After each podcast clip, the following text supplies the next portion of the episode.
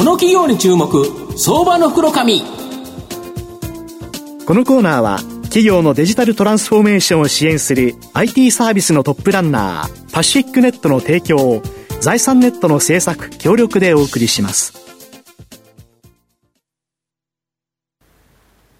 ここからは、相場の福の神、財産ネット企業調査部長、藤本信之さんとともにお送りします。藤本さん、こんにちは。毎度、相場の福の神こと、藤本でございます。よろしくお願いいたします。まあ、2700円も下がって200円高。いや、ね、しょぼいなという感じなんですけど、まあ、ここからですね、切り返し期待したいと。まあ、阪神も5連勝なんですけど、まあ、ヤクルトも強いということで、なんとか頑張ってほしいなというふうに思っております。今日ご紹介させていただきますのが、証券コード1871、東証一部上場、PS 三菱代表取締役社長の森拓也さんにお越しいただいています。森社長、よろしくお願いします。はい、よろしくお願いします。お願いいたします。PS 三菱は東証一部に上場しておりまして、えー、現在株価663円、1単位7万円弱で買えるという会社になります。東京都中央区、晴海にですね、本社がある、えー、プレストレスコンクリート技術の日本初のパイオニアとして、さまざまな建設工事に数多くの実績を上げてきた国内有数の PC ゼネコンです。で、社長、あの、御社は社名が PS 三菱で、今、国内有数の PC ゼネコンと紹介しましたが、この PS とか PC とか、一体何なんでしょうか？はい。あの、確かにそこは非常に分かりにくいところだというふうに思ってますが、うん、あの実はこれはあの一般にはなかなか馴染みのない、はい、言葉なんですが、あのプレストレストコンクリートという技術の略称なんですね。はい、で、まあ、非常にプレストレストコンクリート長いですし、うん、言いにくいということで、まあ、通常よく略称で、うん、えー、いうことが多いんですけども、うん、それがまあ略して PC というふうに今、呼ぶことが多いんですけれども、かつてはですね、えー、これ略称が PS コンクリートというふうに言われた時代がありまして、まあ、それが当社の社名の由来になっていると、まあ、そういったものなんですね。で、これあれですよね、コンクリートで実際に御社のところに行った時に乗せてもらったじゃないですか。なんか2メーターぐらいのコンクリートなんかあるんですけど、あの上に僕が乗っても割れないという。感じですよね。ねはいはい。あれ、たわむんですよね。普通なんかコンクリートでたわまないイメージがあるんですけど、たわむけど、全然大丈夫ということですよね。あの、藤本さん体験していただきましたけども、うん、このプレストレストコンクリートっていう、まあ、これも一般にはあまり知られてないんで、ごく簡単に説明しますと、うん、あの、通常、鉄筋コンクリートという言葉は皆さんよくご存知だと思いますし、まあ、広く使われている。ただ、まあ、鉄筋コンクリートというのは、荷重が乗った時に、まあ、微細なひび割れが入るということになるんですけども、このプレストレストコンクリートという技術では、高強度のコンクリートと高強度の鋼材、まあ、これを用いてですね、えあらかじめコンクリートに力を、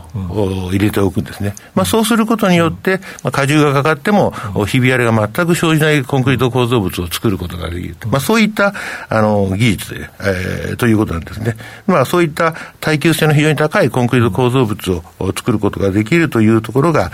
最大のメリットで、えー、なんですけども、まあ、この技術、この技術実はもうかなりいろんなところで使われてはいるんですけども、まあ、最もよく使われているのが橋。橋、はい、えー橋の分野で使われていると。まあ、皆さん街を歩かれていても、あの、コンクリートでできた橋をご覧になることもあるかと思うんですけども、もう今ではですね、えー、おそらくコンクリートでできた橋の大半にこのプレストレストコンクリートという技術がもう使われている。まあ、その程度、非常に普及をしているという技術ですね。この中でも御社トップだから、あれですよね、世の中にあるそのコンクリート製の橋の10個に1つは御社が製造してるというか、作ったとか。はい。あの、まあ、10個に1個が正確かどうかはちょっとわからない、わからないんですけども、うん、まあ、当社、あの、日本で初めてこのプレストレストコンクリートという技術を実用化した会社と、うん、いうことで、まあ、それ以来、まあ、この業界のトップを、うん、リまあ、リードしてきたという自負があります。いろんなスタジアムとか、そういう構造物にも使われてるんですよね。そうですね。かっこいい、あの、だから、あの、美術館とか、ああいうなんかちょっと変わった形の形状のもの、得意なんですよね。あそうですね。あの、当初、プレストレストコンクリートという技術に、もう一つ、あの、プレキャスト、要は工場であらかじめ、うん、えー、コンクリート製品を作っておいて、それを現地に持っていて組み立てる。まあ、そうすると非常にこう、衣装性の高いといいますか、まあ、デザインの凝ったような、あ美しい構造物を作ることができるということで、まあ、博物館とか美術館、あるいはスタジアム、まあ、そういった、あところに、そのプレキャストの、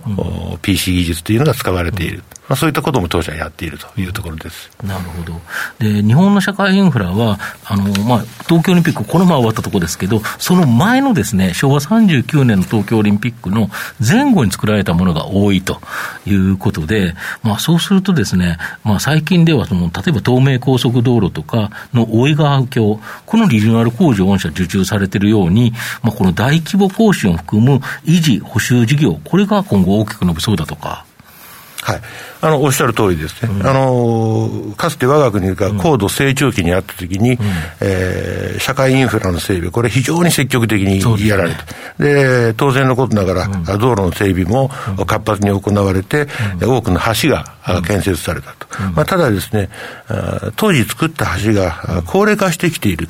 とい。うのが非常に大きな社会的な問題になっているということで、あの、例えば2012年ですけども、笹子トンネルで天井板が崩落して非常にこう悲惨な事故があったわけですけども、えーまあ、そういったトンネルにしろですね、橋にしろ、うん、そういったもののこう維持管理、メンテナンス。だったらある程度ね、そうなんです。よね。ただ維持管理、メンテナンスをしっかりして、必要なリニューアルをやっていくことが非常に重要であるということが、まあ、改めて、えー、今認識されるようになってきていると。まあ、そういった背景を受けて、あの、数年前からこういったリニューアル工事、これが非常に本格化してきている。で、今現在は、先ほどお話がありましたように、あの、高速道路の大規模更新、まあ、こういったものが中心となりますが、それ以外でも維持であるとか補修事業、まあ、そういったものが非常に大きな市場に今なりつつあると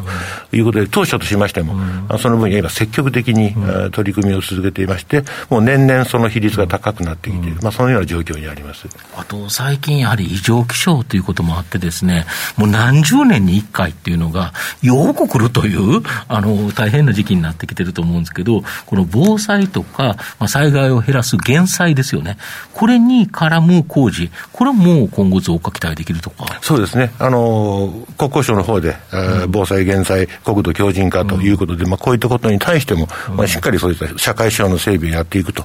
いうことで取り組まれてますので、まあ、こういったところも期待できるというふうに思ってます。そうすると、日本というのは建設建築っていうところで考えた場合、まあ、新たなものをバンバン作るっていうのはちょっと難しいかもしれないけど、今あるやつだけの、この補修とか維持、これだけでもかなりのマーケットあるとか。あそうですね。あの、かつてはやっぱり陳設の新しいものを作るという工事が中心で、う。んうん、で今、これからはおそらく両方、うん、パラレルでやっていくと、新しい道路も作る、新しい構造物も作りながら、うん、古くなったもののリニューアルをやっていくと、おそらくこう両方が並行して進むような状況が続くんだろうと、まあ、そういうふうに考えてますね。なるほど。御社中期経営計画の最終年度となる今年になってると思うんですが、直近2020年3月期の中間期の業績予想の修正発表、営業利益は従来予想の16億円億円から35億5000万、まあ、前年に比べて23%増加、大幅増額と、現役予想から一点大幅増益の見通し、やはり直近好調でしょうか？はい、ありがとうございます。あの、現在の中期経営計画は2019年に策定しまして、まあ3か年の計画なんですが、まあ今年度が最終年度ということになりますが、まあ過去2年についてはですね、え中期経営計画の目標数字以上の業績を達成することができました。また、あの、最終年度の今年度につきましても、まあ、おおむね順調に来ているというふうに思ってますので、3年連続の目標値達成を目指して今、あまさに頑張っているというところろです。なるほど。あと現在、東証、一部に上場されてるんですが、先日ですね、東証プライム市場、こちらの申請を発表されたとか。そうですね。あのー、まあ、東証よりは、あの、東証からはプライム市場の条件を満たすという通知を受けておりますので、うん、まあ、当初としましては、うん、プライム市場に申請をするということで、うん、決定をしました。まあ